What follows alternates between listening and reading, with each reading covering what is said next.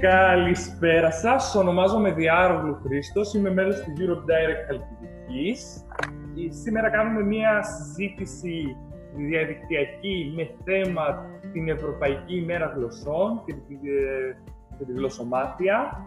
Θα ήθελα να ευχαριστήσω πάρα πολύ το, την κυρία Ευαγγελία Σιδέρη, πρόεδρο του Συλλόγου Ιδιοκτητών Κέντρων Ξένων Γλωσσών Χαλκιδικής, η οποία είναι εδώ μαζί μας σήμερα, και τον κύριο Ιωάννη Οικονόμου, μεταφραστή της Ευρωπαϊκής Επιτροπής και ένα από τους πιο γλωσσομαθείς ανθρώπους στον κόσμο.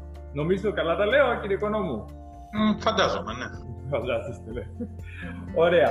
Ε, θα αρχίσω αρχικά, θα κάνω μια αναφορά ότι η Ευρωπαϊκή ημέρα γλωσσών είναι μια γιορτή που γιορτάζουμε τη γλωσσομάθεια, την πολιτισμικότητα και γιορτάζεται σε όλη την Ευρώπη σε συνεργασία με το Συμβούλιο της Ευρώπης και την Ευρωπαϊκή Ένωση. Εγώ θα θέλω να ρωτήσω κάποια πράγματα. Αρχικά θα ρωτήσω την κυρία Σιδέρη για το τι μελγενέστε στη χώρα μας και στη συνέχεια θα κάνω κάποιες ερωτήσεις στον κύριο Οικονόμου. Ωραία. Κυρία Σιδέρη, θα ήθελα να μας πείτε ποιος έχει την κύρια επιμέλεια της ε, γλωσσομάθειας στην Ελλάδα, ο ιδιωτικός ή ο δημόσιος τομέας. Δηλαδή, Λοιπόν, Ποιο βαρύνεται περισσότερο με τη γλωσσομάθεια των παιδιών και το μεγαλύτερο. Καταρχάς, να καλημερίσω. Ε, λοιπόν, κάτι της δευτεροβάθμιας εκπαίδευσης ξέρουν τουλάχιστον μία γλώσσα σε βασικό επίπεδο. Το σχολείο έχει ως βασική ξένη γλώσσα τα αγγλικά και σαν δευτερεύουσα τα γαλλικά ή τα γερμανικά μέχρι ένα βασικό επίπεδο. Και από εκεί και μετά τον μεγάλο όγκο της ξενόγλωσσης εκπαίδευσης την έχει ο ιδιωτικός τομέας, όπου ε, μπορούμε να μάθουμε μια ξένη γλώσσα, οποιαδήποτε ξένη γλώσσα, μέχρι το άριστο επίπεδο, πέραν των ευρωπαϊκών, ασιατικές γλώσσες και αραβικές γλώσσες κτλ. Οπότε, ναι, ο κύριος όγκος της ε, γλωσσομάθειας έχει κλείσει στον ιδιωτικό τομέα. Θα ήθελα να μάθω από ποια ηλικία θεωρείται ή παρουσιάζεται στην Ελλάδα Ποια θεωρείτε εσείς καλύτερα, μία θα μου πείτε, θέλω να μου πείτε πότε γίνεται στην Ελλάδα, σε ποια ηλικία ξεκινάνε τα παιδιά μία δεύτερη γλώσσα από την μητρική τους και κατά δεύτερο, σε ποια ηλικία είναι το σωστότερο να ξεκινήσει; Οι επιστημονικές απόψεις δίστανται σε αυτό. Η Ελλάδα είναι μία από τις χώρες οι οποίες έχει βάλει την ξενόγλωση εκπαίδευση από πολύ μικρή ηλικία. Αυτό από τη μία είναι πολύ ωφέλιμο στα παιδιά, καθώς ο εγκέφαλός τους στην παιδική ηλικία είναι πιο εύκολα να πλαθεί, ας το πούμε έτσι, ούτως ώστε να μπορεί να απορροφήσει καινούργιες γνώσεις, καινούργια δεδομένα, καινούργιες δεξιότητες. Αυτό δεν σημαίνει ότι αν ένα παιδί δεν ξεκινήσει στην ηλικία των 8-9 που ξεκινάει στην Ελλάδα, να ξεκινήσει στα 12, δεν θα έχει αντίστοιχο αποτέλεσμα ή στα 20. Στην Ευρώπη δεν είναι τόσο διαδεδομένο να ξεκινάνε, ειδικά δεύτερη ξένη γλώσσα σε μικρή ηλικία. Εμάς συνήθως πέμπτη και έκτη πρώτη γυμνασίου τα παιδιά ήδη έχουν εκτεθεί σε μια δεύτερη ξένη γλώσσα κατά κανόνα στα γερμανικά ή στα γαλλικά μέσω του σχολείου. Τα ωφέλη είναι πάρα πολλά, εκτός ότι ε, ο εγκέφαλος, να θέσω έτσι πολύ απλά και λαϊκά, ο εγκέφαλος μας έχει διάφορα κέντρα, τα οποία εάν ενεργοποιηθούν σε μικρή ηλικία, μπορούν να κάνουν διάφορες συνάψεις, διάφορες συνδέσεις, ούτως ώστε να μαθαίνουν πολύ περισσότερα πράγματα. Ε, αυτό βοηθάει όταν ξεκινάει από μικρή ηλικία. Από εκεί και μετά, φυσικά, η διαπολιτισμικότητα είναι ο στόχος της ξενόγλωση εκπαίδευσης, να είμαστε ανοιχτοί, να γνωρίζουμε τον πολιτισμό της γλώσσας την οποία μαθαίνουμε. Οπότε τα ωφέλη, ναι, μπορώ να πω ότι αν ξεκινήσουν τα παιδιά να μάθουν μια ξένη γλώσσα από μικρή ηλικία είναι αρκετά. Ε, μας ενδιαφέρει στην Ελλάδα η απόκτηση περισσότερο μιας πιστοποίησης ή να αποκτήσουν τα παιδιά μας ικανότητες στη γλωσσομαθία. Αυτό είναι μια μεγάλη πληγή για τα ελληνικά δεδομένα.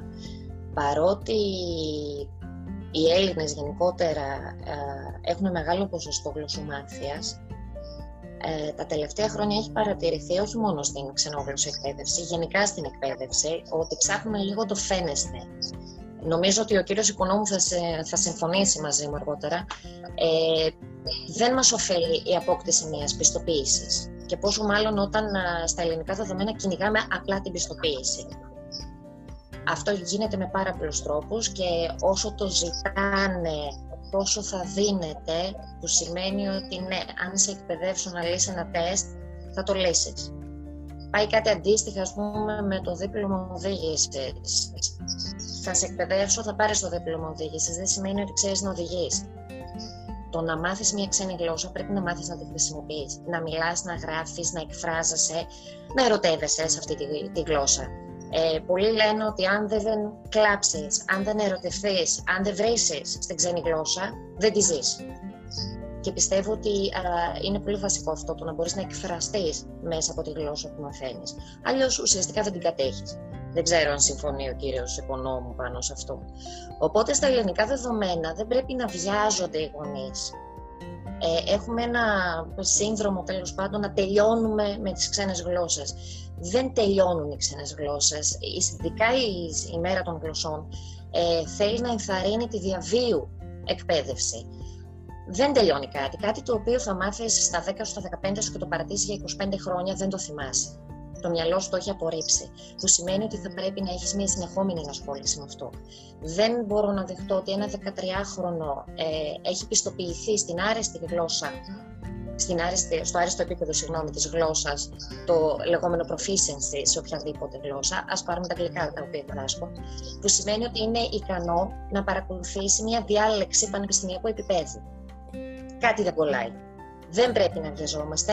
Ναι, ανάλογα με το παιδί είναι και η ταχύτητα, η πιστοποίηση είναι η επιβράβευση, ας το πω έτσι, και η απόδειξη ότι γνωρίζω την ξένη γλώσσα, αλλά δεν πρέπει να είναι αυτός ο σκοπός μπορούμε να ξεκινήσουμε σε οποιαδήποτε ηλικία μια δεύτερη ξένη ή πρώτη ξένη γλώσσα. Δεύτερη, πέρα από την μητρική μας ξένη γλώσσα ή και τρίτη; Φυσικά.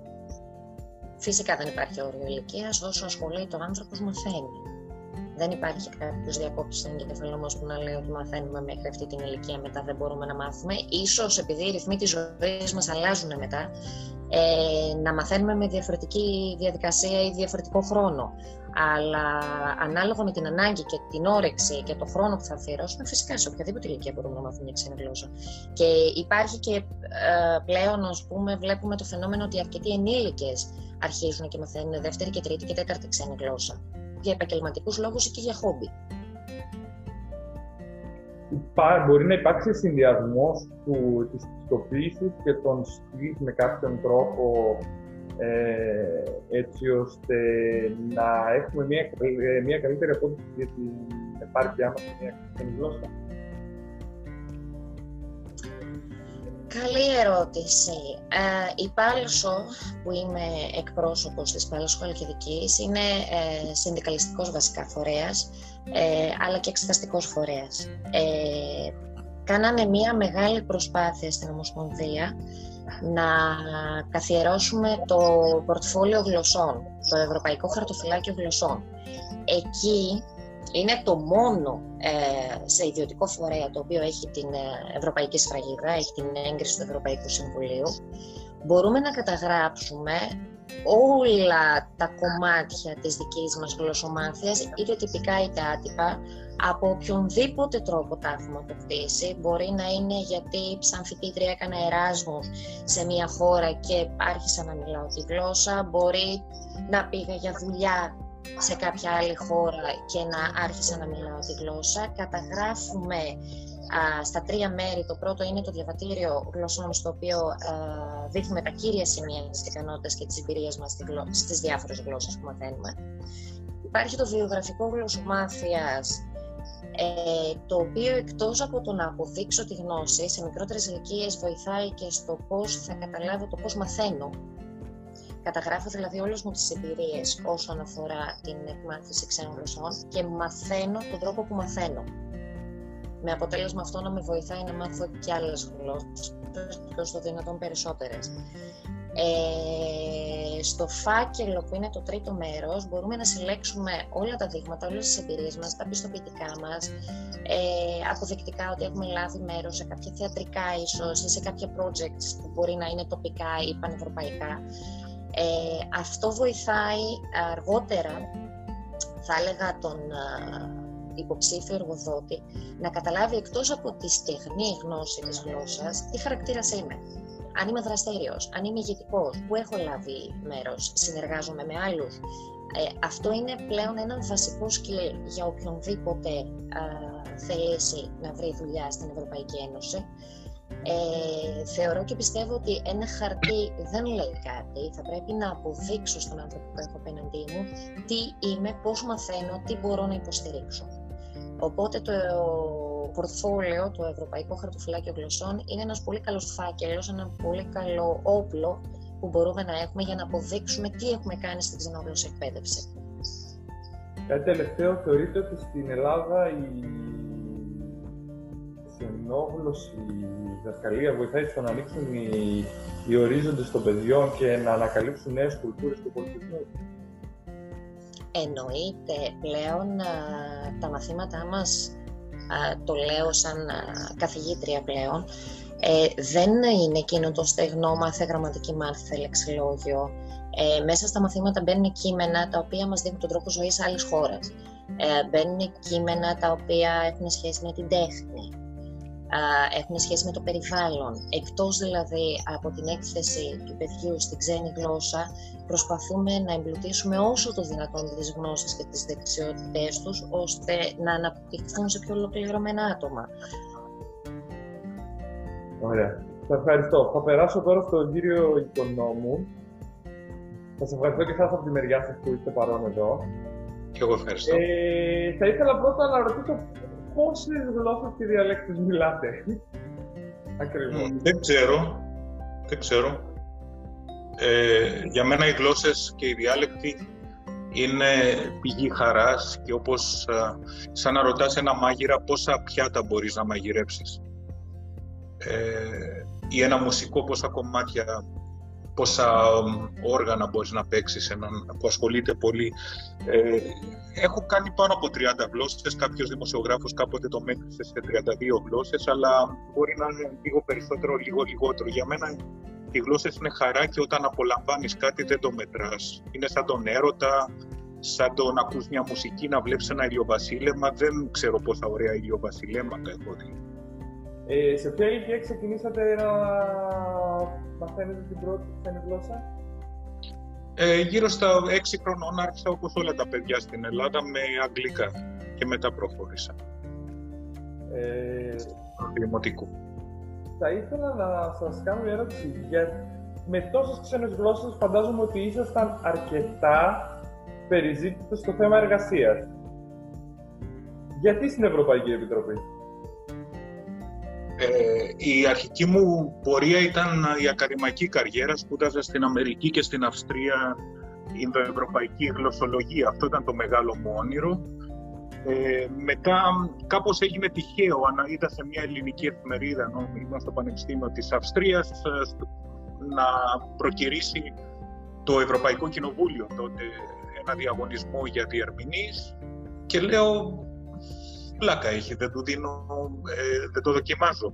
Και κάπως έτσι άρχισαν όλα. Το κοινοβούλιο με έστειλε στην Τενερίφ της Ισπανίας για διερμηνία και κάπως έτσι πάντοτε υποστήριζα την έννοια της, ε, την ιδέα της Ενωμένης Ευρώπης οπότε ήταν ο φυσικός μου χώρος. Βέβαια αναγκάστηκα να, να αφήσω τη μεγάλη μου αγάπη που ήταν η ιστορικο-συγκριτική γλωσσολογία, αυτό που έκανα στο Πανεπιστήμιο του Χάρβαρντ όταν πήρα τη μεγάλη απόφαση να ακολουθήσω την καριέρα στα κοινοτικά, στα ιδρύματα της Ευρωπαϊκής Ένωσης, πρώτα στο Κοινοβούλιο και μετά στην Επιτροπή, αλλά νιώθω πολύ χαρούμενος από αυτή την επιλογή που έκανα, δηλαδή να τελικά να εγκαταλείψω τη γλωσσολογία με την οποία ασχολούμαι σαν τη μεγάλη αγάπη της ζωής μου, ασχολούμαι μέχρι σήμερα έξω από τις ακαδημαϊκές αίθουσες αλλά είμαι τώρα πλέον ένα απειροελάχιστο μέρος αυτού του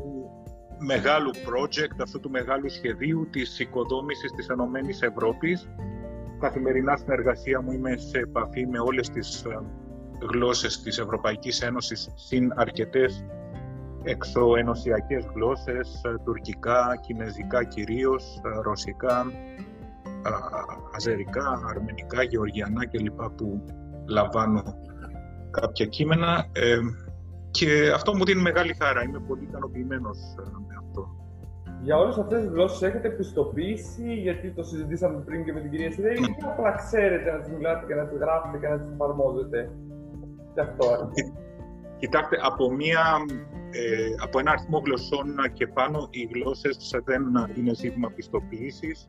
Η Ευρωπαϊκή Ένωση ενισχύει τους υπαλλήλους της με κάθε τρόπο να προσθέτουν νέες γλώσσες εφόσον το θέλουν. Στο παρελθόν το Ευρωπαϊκό Κοινοβούλιο με είχε στείλει στην Σουηδία, μετά η Ευρωπαϊκή Επιτροπή με έστειλε πάντα για μαθήματα γλώσσας σε μια σειρά χωρών, τη Ρουμανία, την Πολωνία, την Ουγγαρία, ε, την Κίνα και την Ταϊβάν. Έχω πάει πολύ καιρό εκεί για μαθήματα.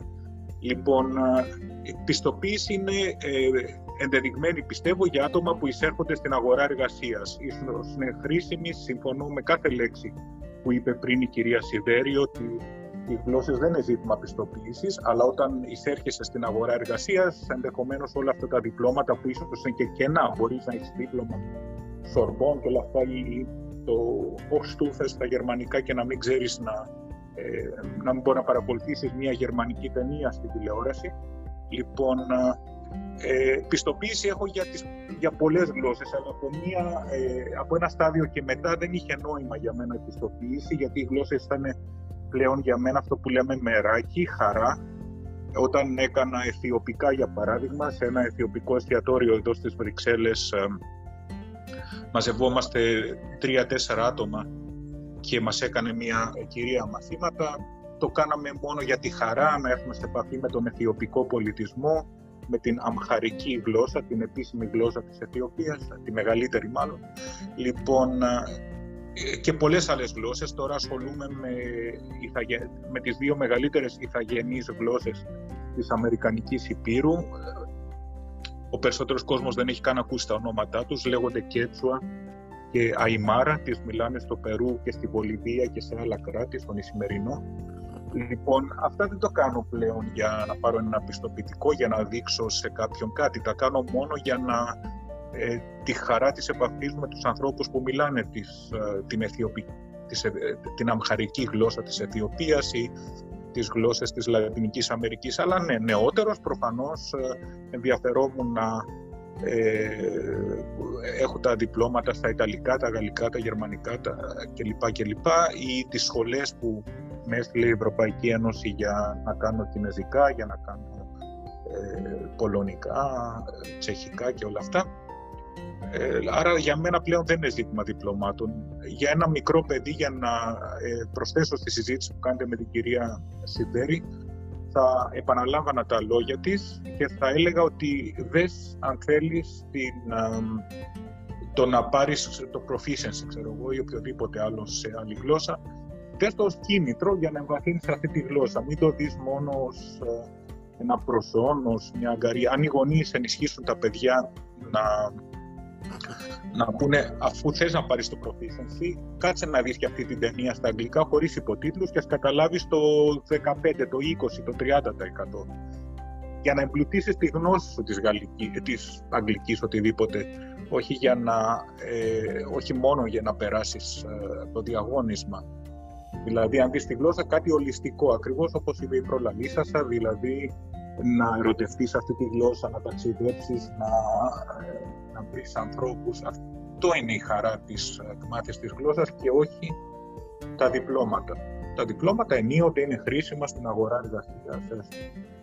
Αλλά η ουσιαστική γνώση α της γλώσσας και β και πιο σημαντικό ίσως, δεν ξέρω, το θέτω σαν ερώτημα, β λοιπόν των ανθρώπων που μιλούν τη γλώσσα αυτή, του πολιτισμού τους, της ιστορίας τους, της μαγειρικής τους, των τραγουδιών που ακούνε, των τηλεοπτικών σειρών που βλέπουν, ε, της επαφής με αυτούς τους ανθρώπους. Αυτό είναι η χαρά της γλώσσας.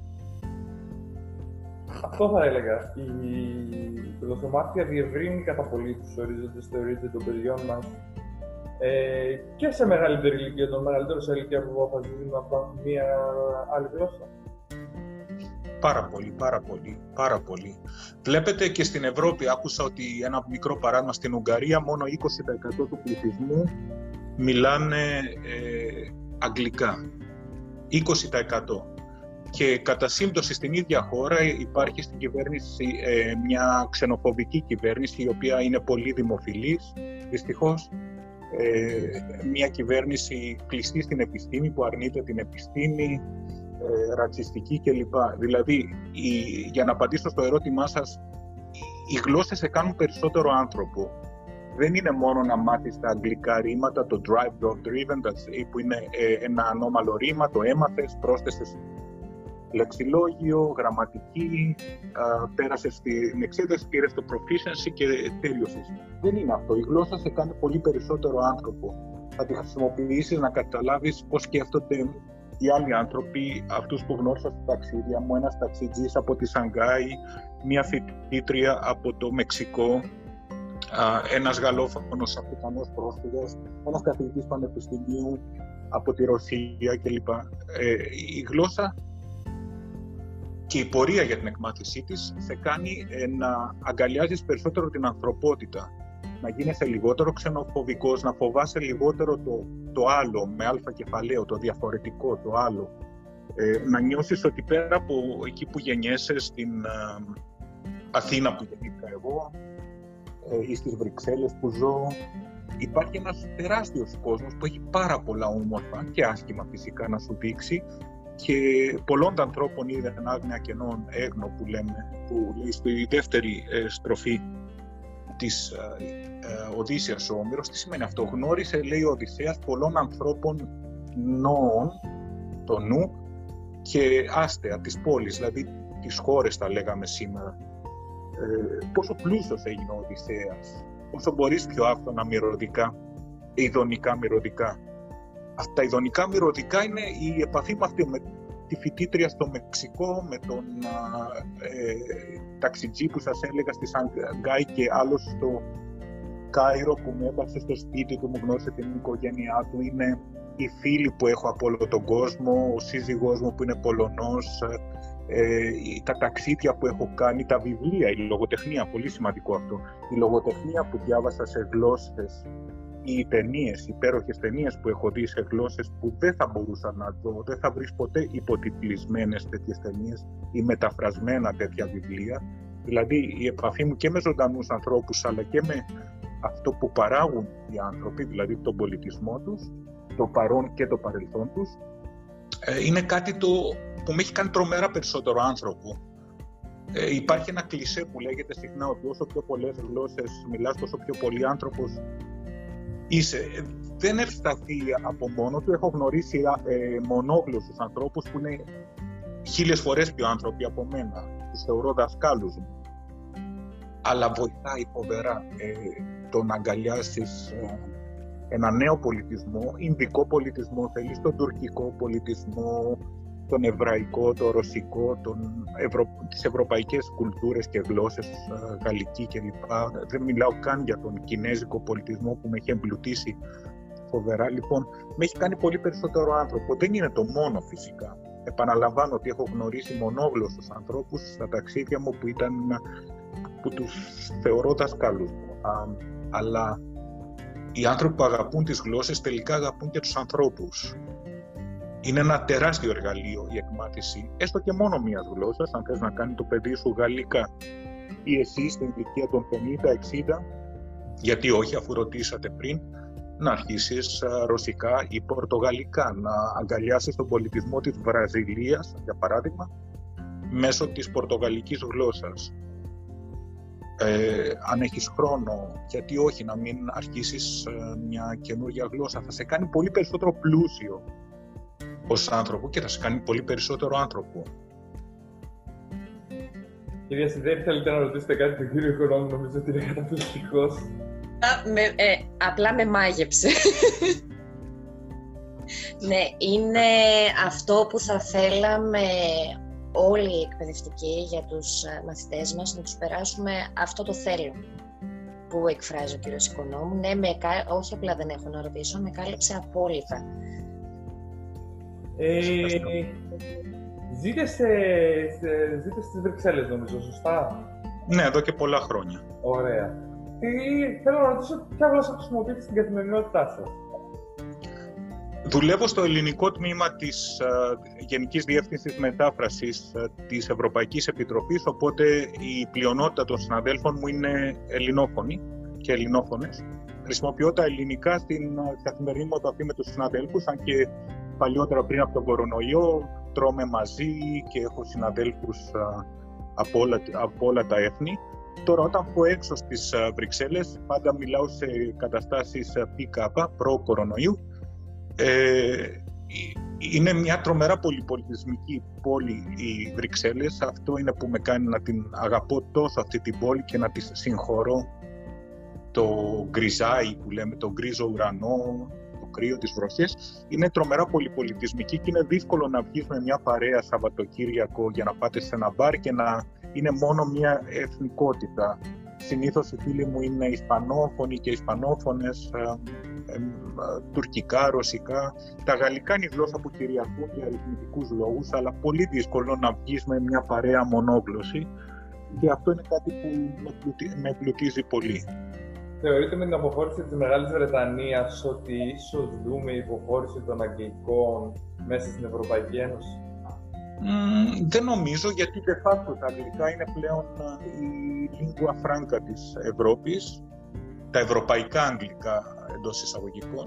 Ε, στην, στην παγκοσμιοποιημένη εποχή που ζούμε, θεωρώ ότι τα αγγλικά θα είναι πάντα η γλώσσα που θα χρησιμοποιούν οι διεθνείς οργανισμοί, είτε ο ΙΕ είτε η Ευρωπαϊκή Ένωση. Ε, στην, στην Ευρωπαϊκή Επιτροπή που δουλεύω εγώ, τα αγγλικά είναι η βασική γλώσσα παραγωγής νομοθεσίας, δηλαδή εκεί στα, στα αγγλικά κυρίως γράφονται τα, οι νομοθετικές πράξεις της Ευρωπαϊκής Ένωσης και κατόπιν εμείς οι μεταφραστές θα μεταφράζουμε προς τις άλλες γλώσσες. Ε, δεν νομίζω ότι θα υποχωρήσουν τα αγγλικά σημαντικά, ίσως ενισχυθεί η θέση των γαλλικών, αλλά όχι σημαντικά. Θεωρώ ότι και σε 20-30 χρόνια στην, η Ευρωπαϊκή Επιτροπή ε, θα εξακολουθήσει να έχει βασική γλώσσα τα γαλλικά, ενώ, ε, συγγνώμη, τα αγγλικά, ενώ στο Ευρωπαϊκό Κοινοβούλιο χρησιμοποιούνται όλες οι γλώσσες. Ε, τα μέλη του Ευρωπαϊκού Κοινοβουλίου χρησιμοποιούν τη γλώσσα τους. Έτσι και η Ευρωπαϊκή Ένωση έχει 24 επίσημες γλώσσες ναι, και τα αγγλικά μας. Και τα αγγλικά μέσα για Ναι. Σε αυτές τις 24. 24 επίσημες γλώσσες. Ε, ενώ ας πούμε, ξέρω, έχω ακούσει ότι στα όργανα μιλάνε περισσότερο αγγλικά στην Επιτροπή και όπως είπατε, στο Ευρωπαϊκό Κοινοβούλιο μιλάνε σχεδόν όλες τις γλώσσες και υπάρχει ταυτόχρονη μετάφραση. Διερμηνία. Προτείνετε ναι. νέους στην Ελλάδα γλωσσομαθείς να βρουν, να, να συνεργαστούν με το Γενική Διεύθυνση Μετάφρασης της Ευρωπαϊκής Επιτροπής ή σαν μόνιμη εργασία ή σαν part-time εργασία. Κοιτάξτε, η μετάφραση μεταβάλλεται λόγω της τεχνολογίας στο, στον κόσμο μας, μεταβάλλεται και ο ίδιος ο κόσμος. Ε, η μετάφραση σε 5-10 χρόνια ε, δεν θα είναι ίδια με αυτή που γνώρισα εγώ στη δουλειά μας. Αυτό που συζητιέται πολύ, που ακούγεται, είναι ότι οι νέοι μεταφραστές, ότι στο εγγύς μέλλον οι μεταφραστές θα είναι επιμελητές κειμένων περισσότερο από μεταφραστές. Έχουμε αυτόματη μετάφραση που γίνεται όλο και πιο αξιόπιστη, όλο και πιο καλή, όλο και πιο κοντά στην ανθρώπινη μετάφραση, αλλά δεν νομίζω ότι ποτέ μα ποτέ η, η αυτόματη μετάφραση την οποία χρησιμοποιούμε όπως όλοι οι επαγγελματίες μεταφραστές δεν νομίζω ότι ποτέ θα φτάσει το επίπεδο της ανθρώπινης μετάφρασης γιατί ε, λείπει το λεπτό αυτό συνέστημα της ε, ε χρήσης της ε, γλώσσας. Παρ' όλα αυτά, η αυτόματη μετάφραση έχει εξελιχθεί τρομερά σε σχέση με μόλις 5 χρόνια πριν. Δεν μιλάω για 10-15 χρόνια πριν. η μετάφραση θα χρειάζεται πάντοτε. Θα χρειάζεται πάντοτε. Ε, ο Ουμπέρτο Έκο είπε τη πολύ γνωστή φράση ότι η, η γλώσσα της Ευρώπης είναι η μετάφραση. Δεν είναι τα αγγλικά, δεν είναι τα γαλλικά, δεν είναι τα γερμανικά, δεν είναι καν οι 24 επίσημες γλώσσες της Ευρώπης. Η γλώσσα της Ευρωπαϊκής Ένωσης είναι η μετάφραση. Αυτό επιτρέπει σε ένα ψαρά στη Σικελία να διαβάζει την ομοθεσία της Ευρωπαϊκής Ένωσης για την αλληλεία, να την έχει στη γλώσσα του. Σε μία γιατρό στην Ελλάδα να έχει όλα τα σχετικά με τον κορονοϊό, ό,τι προβλέπεται ή οτιδήποτε άλλο. Ε, στον ιατρικό τομέα οι γεωργοί κλπ. να την έχουν στη δική τους γλώσσα, να μην χρειάζεται να είσαι γλωσσολόγος για να καταλάβει, γλωσσομαθής για να καταλάβεις την α, α, ολόκληρη νομοθεσία της Ευρωπαϊκής Ένωσης θα πρέπει οι νέοι και οι νέες ε, που αρχίζουν τώρα να ασχοληθούν με τη, και θέλουν να ασχοληθούν με τη γλώσσα, να δουν σοβαρά τη μετάφραση, γνωρίζοντας ότι η τεχνολογία τη μεταβάλλει. Δεν νομίζω ότι θα την καταργήσει όμως ποτέ η τεχνολογία. Δεν θα έχουμε μηχανές να, ε, να μεταφράζουν το σύνολο των κειμένων και μάλιστα την Ευρωπαϊκή Νομοθεσία που μεταφράζω εγώ, μεταφράζει η, Ευρω... η Γενική Διεύθυνση Μετάφρασης της Ευρωπαϊκής Επιτροπής, δεν θα τη μεταφράζουν ποτέ μηχανές, αλλά οι μηχανές, η αυτόματη μετάφραση δηλαδή, θα, μας, θα αποτελεί όλο και περισσότερο ένα σημαντικό βοήθημα.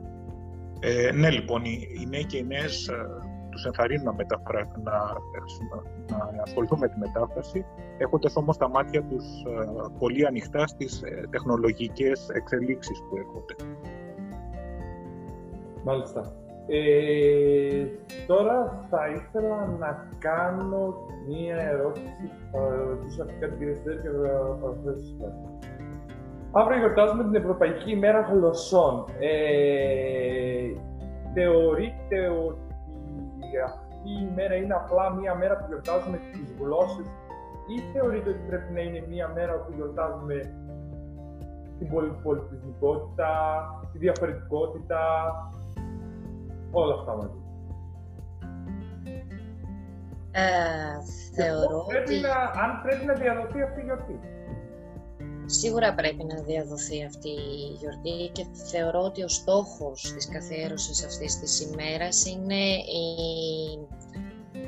να δοθεί κίνητρο στην ε, πολυγλωσσία αλλά και στη διαπολιτισμική κατανόηση. Αυτό που υποστήριξε και ο κύριος Οικονόμου. Δεν γνωρίζω ένα ξερό πράγμα τη γλώσσα. Γνωρίζω τον άνθρωπο, τον πολιτισμό.